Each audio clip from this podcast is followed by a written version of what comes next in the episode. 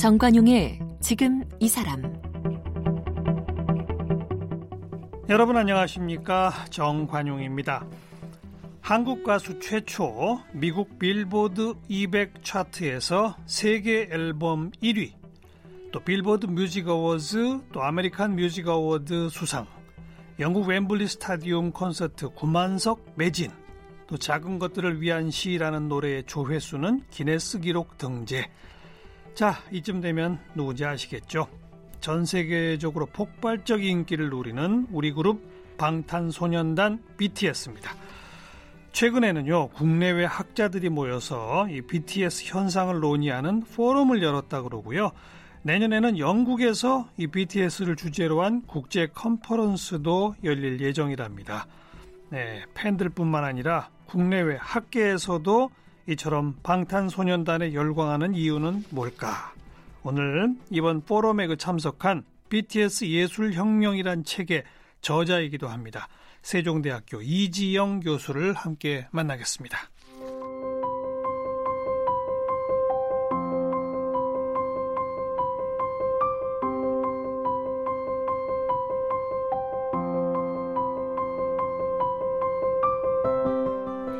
이지영 교수는 서울대에서 철학 박사학위를 받은 뒤 영국 옥스퍼드대에서 영화 미학으로 두 번째 박사 논문을 마무리하고 있습니다.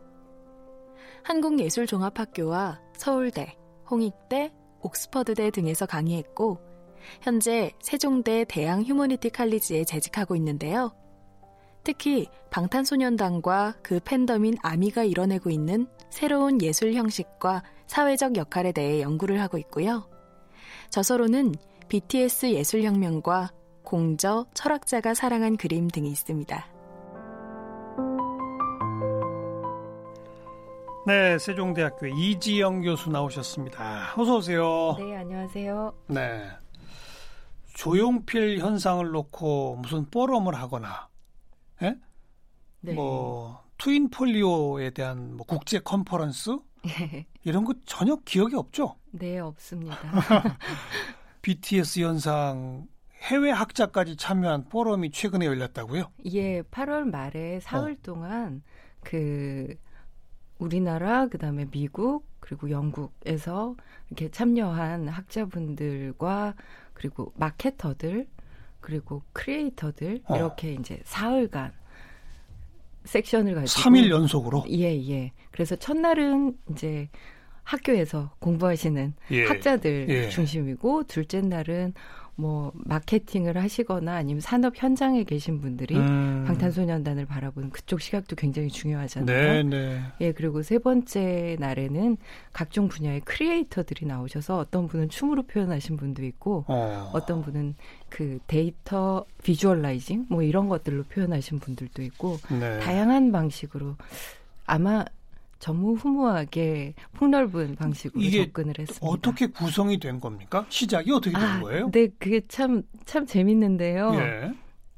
그 김영미 씨라는 마케팅을 하시는 분이, 음. 그러니까 작년, 작년 가을에 이제 제 책을 발견하셨어요. BTS 예술혁명이란 책. 네. 예, 예. 그래서 그분이 읽으시다가 이제 철학 개념도 좀 나오고 그러니까 약간 어려워서 저랑 같이 토론하, 토론을 하는 기회를 가졌으면 좋겠다. 음. 라고 하셔서 그분 집에서 여러 명이 모이셔가지고 예, 예. 이제 같이 북살롱을 열었었는데 뭐 그건 있을 수 있죠. 예, 예. 어. 그럴 수 있죠. 그 뒤로도 그 모임이 계속 계속 커지기 시작을 했어요. 어. 그래서 원래는 요새 세상이 워낙 많이 변해서 마케팅 하시는 분들이 굉장히 힘드시다고 그러더라고요. 그러니까 마케팅 책에 나오는 얘기를 가지고 지금의 음. 소비자나 트렌드를 분석하는 게 너무나 어렵기 때문에 예. 그래서 책에서 벗어나서 이제 다양한 소리를 공부를 해야겠다. 라는 취지에서 시작된 그 북살롱 모임이 점점 커지다가 음. 이제 그분도 이제 BTS에 더 많이 관심을 갖게 되셨고 예. 그 계기를 통해서 예. 그래서 주변에 또 BTS에 관심 있으신 분들 그리고 제가 또 이렇게 몇 분은 음. 소개를 하고 아름아름으로 네 확대되고 확대되고 이게 점점점 커져가지고 어. 갑자기 처음에는 그렇게까지 생각을 못했는데 미국 영국 학자까지 네 나비 효과처럼 누구도 미리 예상하지 못한 방식으로 이게 음. 커졌는데 그거는 BTS가 굉장히 다양한 측면에서 다룰 그런 연구, 연구 대상이라서 예, 예. 어. 그랬기 때문에 정말 다양한 분야의 예. 분들이 예. 오셨습니다. 예. 네. 그 뭐 내년에는 영국에서도 한다고요? 네, 네, 네. 영국 런던의 킹스턴 대학교에서 어. 1월 4일, 5일 이틀간 이제 컨퍼런스가 열리는데요. 예, 예. 어, 거기에는 지금 대략 발표자가 150명, 160명 정도 되는 걸로. 뭐라고요? 예, 150, 60명 정도가 발표자만? 네, 네.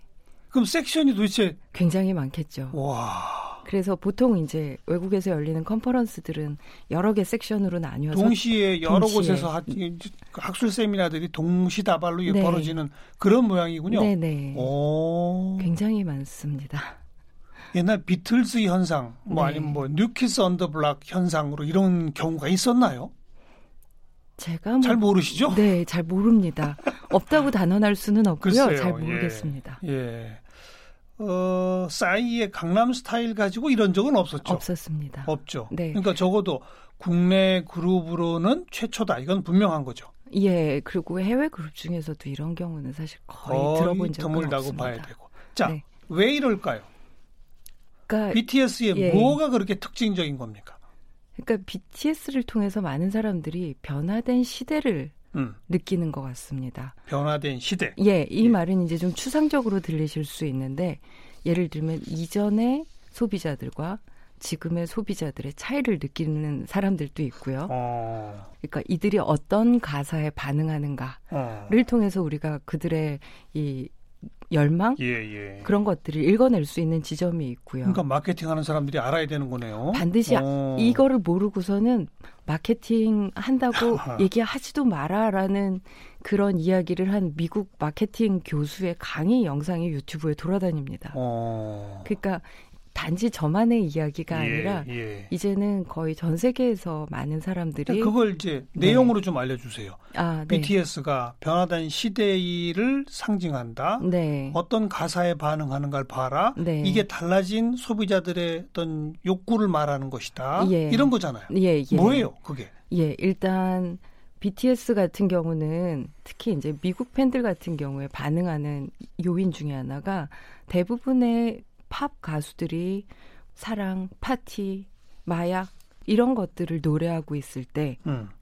BTS 같은 경우는 사회에 대한 비판, 자신의 꿈에 대한 어떤 그 추구, 음. 그리고 자기 자신에 대한 이해, 그리고 자기 자신을 사랑하는 일, 그리고 더불어 세상을 사랑하는 일에 대한 음. 노래를 하고 있거든요. 네, 네. 그렇기 때문에 미국 사람들 같은 경우 정말 자녀들에게도 추천해주고 싶은 어. 어떤 가수다라고 생각하면서 이렇게 굉장히 호의적으로 보다가 예. 보다 보면 이들이 전달하는 가사가 단지 10대만이 아니라 중장년층에게도 어필하고 있다라는 거를 느끼게 되고 어. 그리고 이들의 얘기를 통해서 현재 우리가 살고 있는 시대의 어떤 문제점들에 대해서 사실 공감을 하게 되는데요. 예.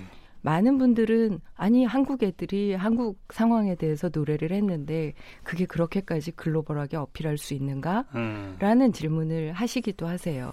그런데 요새 같은 경우는 사실 전 세계가 자본의 측면에서 본다면 거의 하나의 거대한 마켓이라고 봐도 과언이 아닌 글로벌 상황입니다. 경제? 네. 그렇죠. 예. 그래서 이 신자유주의적인 글로벌 음. 경제가 사람들에게 가하고 있는 고통이라든가 만들어내는 사회 시스템들은 상당히 유사하다라고 볼 수 있고요. 아, 글로벌 경제의 또 다른 면은 국제적 차원의 양극화의 심화. 예.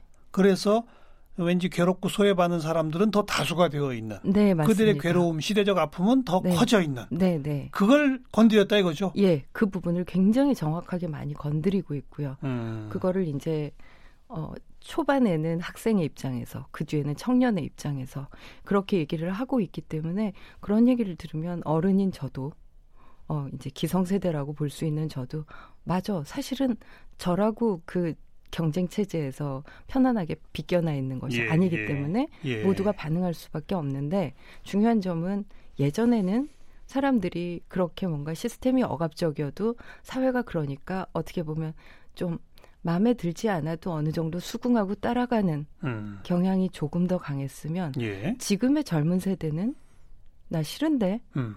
라는 그런 반응이 좀 더 강하다고 볼 수 있는 비판하죠 일단. 예, 비판하고 나는 그렇게 안 살래. 저항도 하고. 네. 어. 그래서 이제 그런 부분 더 이상 억압적인 부분에 대해서 그냥 수긍하고 받아들이지만은 않고 싶다라고 예. 하는 어떤 시대 정신이 좀 포착이 된 거라고 생각이 들어요. 음. 그러니까 어, 나중에 포럼과 관련해서도 말씀을 드리겠지만 예를 들면 젠더 의 어떤 불평등한 문제, 성차별 이런 네, 거, 예. 네.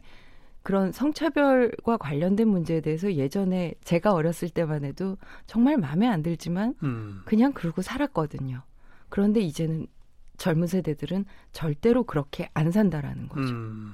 그러니까 그런 부분에서 아주 미묘하게 달라지는 완벽하게 달라진 시대 예. 정신이라기보다는 예. 보다 평등한 세상을 좀 더 추구하고 싶어하는 시대 음. 정신이 이들의 노래들을 통해서 포착되고 있다라고 네. 말씀드릴 수 있을 것 같습니다. 뭐 이게 사실 이 우리 현대 역사 속에서 처음 등장하는 현상인 것도 아니에요. 그럼요. 60년대, 네. 70년대 뭐 유럽의 또 미국의 히피 또 네. 저항 의식, 우리의 뭐 청년 문화 뭐 네. 이런 등등의 어 사회 비판, 네. 저항 네. 있었단 말이에요. 네, 맞습니다. 근데 한동안 없어졌죠. 예, 좀 한 한참 한 20년 정도 최근 한 20년. 예, 10몇 년 그 정도 음. 동안은 서태지 이후로는 사실 별로 보지 우리도 못했었던 그랬고, 것 같습니다. 특히 뭐 미국이라고 하는 네. 사회도 네. 어, 뭐 아까 말씀하신 것처럼 그냥 뭐 파티 마약 뭐 네. 이런 거나 추구하는 네. 맞아요. 그런 데서는 갑자기 옛날 시기긴 하지만 새롭게 다시 등장한 그렇죠. 사회 비판 저항 네. 이거네요. 네, 네. 어... 그래서 이 비판들을 그냥 날카롭게만 찌르는 게 아니라 굉장히 따뜻하게 우리 모두 함께 가자라고 음. 하는 메시지가 그러니까 비판과 저항하되 네. 그럼 어떡할 거냐? 각자가 나 자신을 사랑하고 서로 연대합시다. 네. 뭐 이런 거네요. 네, 맞습니다. 훌륭하네요. 예, 그러니까 저는 이제 어떻게 정리를 했었냐면 사회 비판 그리고 그런 어떤 비판적인 시선으로 바라보았을 때 그런 시스템 속에서 고통받고 있는 사람들에 대한 공감과 연민을 표현하는 부분들이 또 있고요. 예. 그러니까 예를 들면 그 The Last라는 곡이 있습니다. 음. 이거는 정규 앨범에 속해 있지는 않고 무료로 음원을 공개한 어. 그 앨범에 들어 있는데요. 그 무료 음원에서는 이 멤버 본인이 실제로 그 이제 불안 장애라든가 우울증, 어. 그다음에 자살 시도 어. 이런 것들로 고통받았었던 자신의 실제 모습에 대해서 털어놔요. 내가 그런 적이 있었다. 네. 어. 그래서 근데 그, 그 고통을 견디고선 지금 그래도 나는 잘 하고 있다, 네, 열심히. 네, 네, 네. 근데 이제 그, 그 고백을 듣는 순간 많은 사람들이 나만 그런 것 아니었구나. 음. 사실 괴롭긴 모든 사람들이 그런 그 고백이 굉장히 적나라해요. 네. 가사에서? 네, 아주 적나라합니다. 그래요.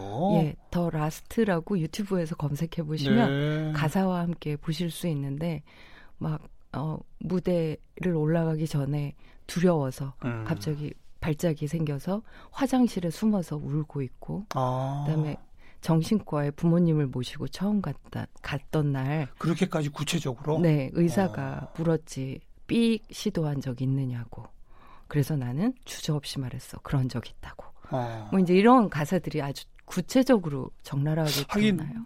이게 이제 랩이기니까 네네. 어, 그냥 노래 가사가 아니라 네네. 속사포처럼 쏘는 랩이니까 충분히 또 담을 수도 있죠. 네네. 형식상으로도. 예, 맞습니다. 근데 그렇게 또 적나라하고 직설적인 표현들을 써더라. 네. 어. 그러니까 아주 진솔하게 사람들의 마음에 와서 쿵 하고 때리는 지점이 있었던 음. 것 같아요. 네. 그래서 이들의 가사를 특징 짓는 점으로 들 수 있는 게 그 진실성.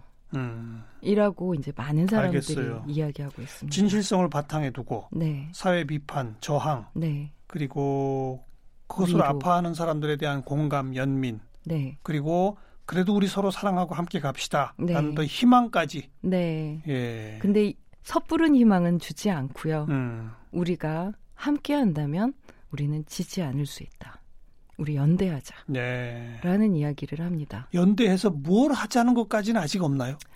그렇게까지는 사실 이야기하는 거는 어 이거는 대중 가수에게 거기 가면 이제 소셜 테이너가 되겠죠. 네. 음. 그래서 그 부분까지는 각자의 문제 의식에 맞춰서 예, 예. 그건 설정하면 될 거라고 생각이 들어요. 근데 이 친구들이 데뷔가 몇 년이죠? 2013년 6월에 했습니다. 6년 전이네요, 벌써. 네, 그때 네. 이 친구들이 몇 살이었죠?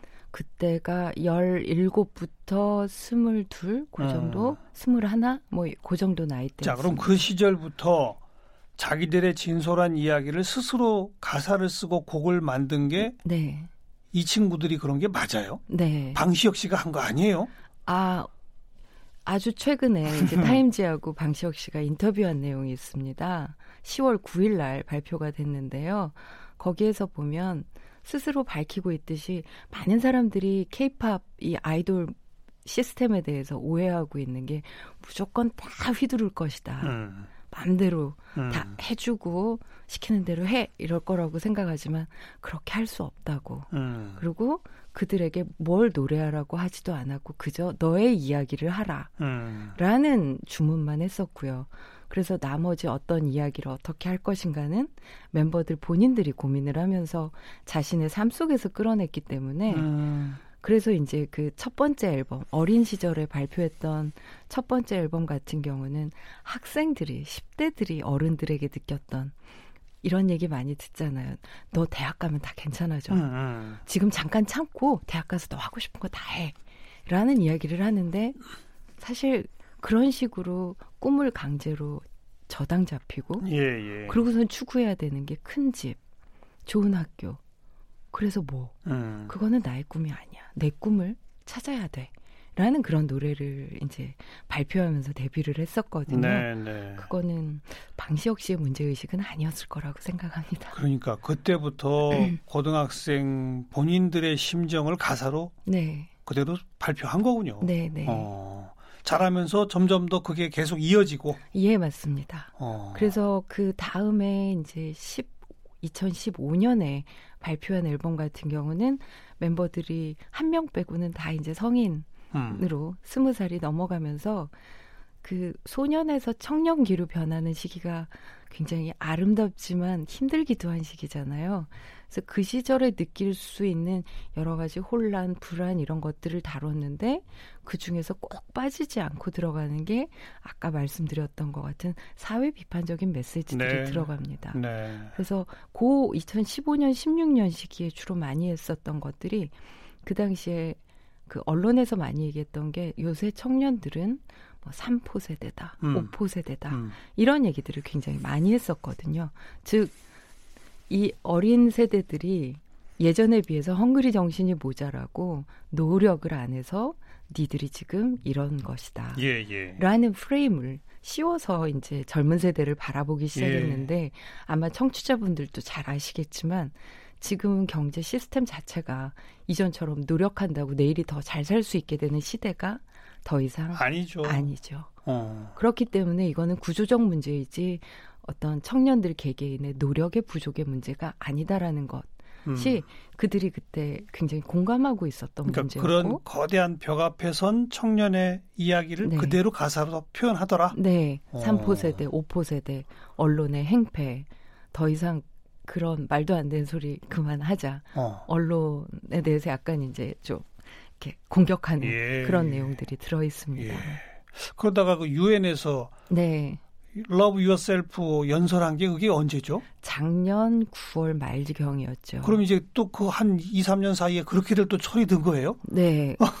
그 사이에 사실 좀 놀랍게 철이 들었다라고 얘기할 수 있는 부분이 한편으로는 그런 공격적인 가사가 나오면서도 음. 사실 우리가 비판만 하고 살 수 있는 게 아니라 우리 각자를 또 챙기면서 가꿔 가꾸고 예, 예. 지켜야 되잖아요. 그렇죠. 그래서 이들이 이제 슬슬 그때부터 관심을 두기 시작했던 게 최근에 나온 앨범의 이 테마하고도 맞닿는 Map of the Soul, 영혼의 지도. 음. 그러니까 내면에 대한 세계로 이제 올해부터는 네. 천착해 들어가기 시작하는데 예. 그전 단계로서 그 관심이 스며들어 있는 어떤 Love Yourself라고 하는 메시지를 음. 작년 9월 말에 유엔에서 이제 연설을 하기도 네. 했었죠. 아마도 데뷔 시절부터 그런 적나라한 자기들의 이야기를 담은 것을 사랑해 주던 팬들이 모이고 모여서 그게 아미가 된 거죠. 네, 맞습니다. 왜 아미예요? 군대라는 표현의 아미이기도 하고 예. 그게 또 약자라면서요? 예, 약자입니다. 이게 Adorable Representative MC for Youth라는 무슨 이제, 말이죠? 그러니까 사랑스러운 청춘의 대변자 뭐 음. 이제 이런 뜻인데 음. 사실 방탄소년단 그러면 방탄조끼가 생각이 나잖아요. 그러니까 그것과 짝을 이뤄서 왜 이름을 방탄소년이라고 했대요? 그러니까 그건 이제 방시혁 PD가 어. 지어준 걸로 알고 있는데요. 그때 이 10대와 20대에게 가해지는 편견과 억압을 총알처럼 음, 날라오는 편견과 음. 억압을 음악으로서 방탄 막아낸다. 어. 라는 의미로 이제 방탄소년단이라는 이름을 지어줬다고 거봐요, 거봐요. 합니다. 그러니까 그냥 그 젊은이들이 자기 목소리만 낸 게 아니라 방시혁 씨하고 뭔가 뜻이 맞는 거예요. 그럼요. 뜻은 당연히 당연히 맞았고 어쨌든 뭐 굉장히 잘 support를 해주신 것 같습니다. 그 아미와 이 BTS의 관계라는 것도 또 새롭게 연구할 대상이라면서요.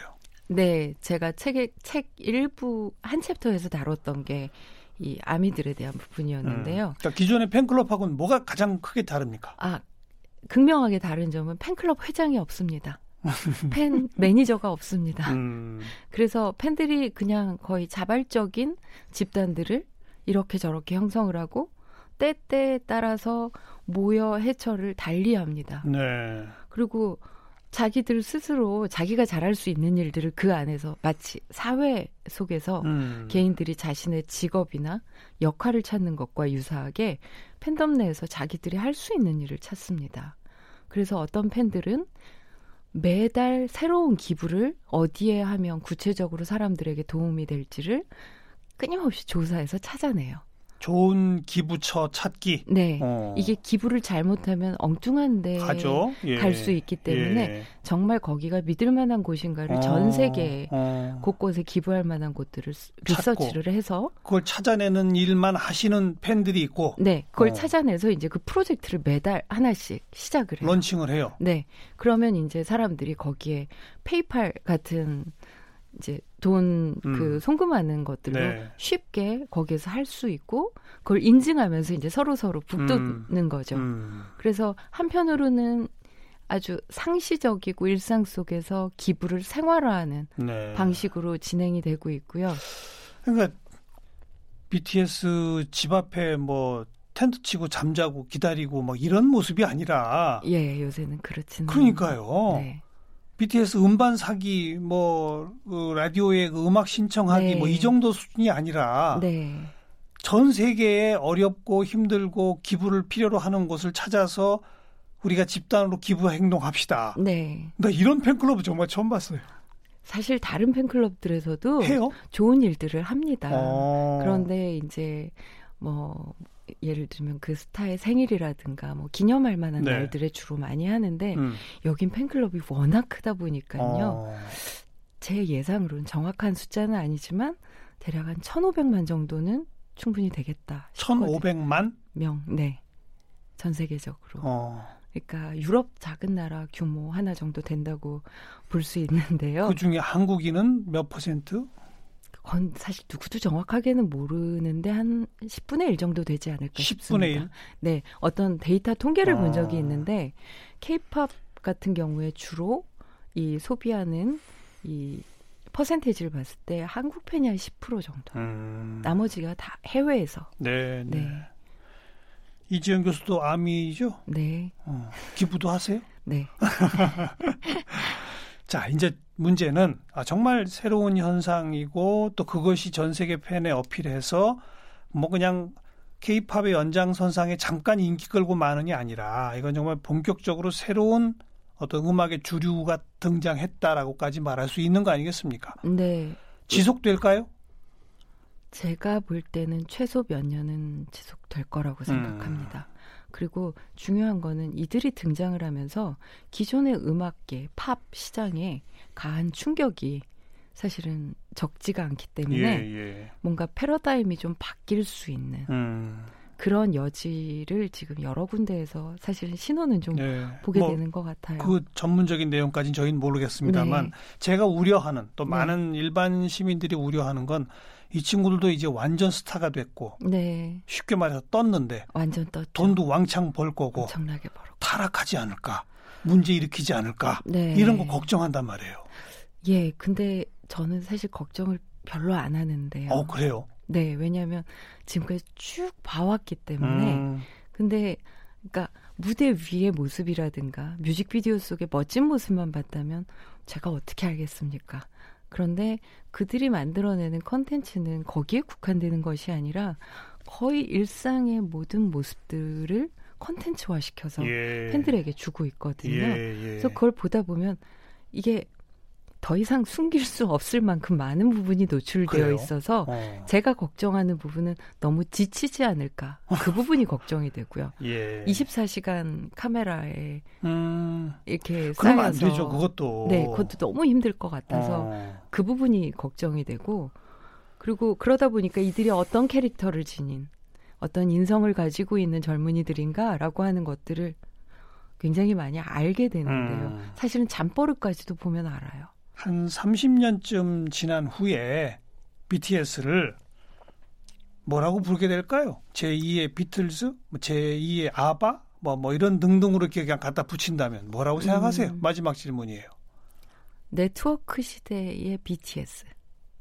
그러니까 제2의 비틀즈가 아니고요. 음. 제3의 비틀즈도 아니고 어, 이들은 아마 21세기 모바일 네트워크 시대의 새로운 가수인 BTS. 음. 그래서 아마 그 뒤로는 뭐 23세기의 BTS 이런 어. 칭호가 나오지 않을까. 그러니까 오히려 제2, 제3의 BTS가 나오지 BTS가 제2의 비틀스는 아닌 거다. 네, 완전히, 완전히 새로운 BTS 탄생이다. 네, 저는 그렇게 봅니다. 그러니까 음. 팬덤의 규모가 크고 이게 전 세계적인 현상이다라는 알겠습니다. 측면에서 네. 비교를 하지만 음악적으로 사실 너무 다르기 때문에요. 음. 그렇게 비교하는 거는 적절치는 않은 것 같습니다. 네. 저희도 이처럼 애정을 갖고 관심을 갖고 BTS의 미래를 함께 좀 지켜보도록 할게요. 네. 이지영 교수 고맙습니다. 네, 감사합니다.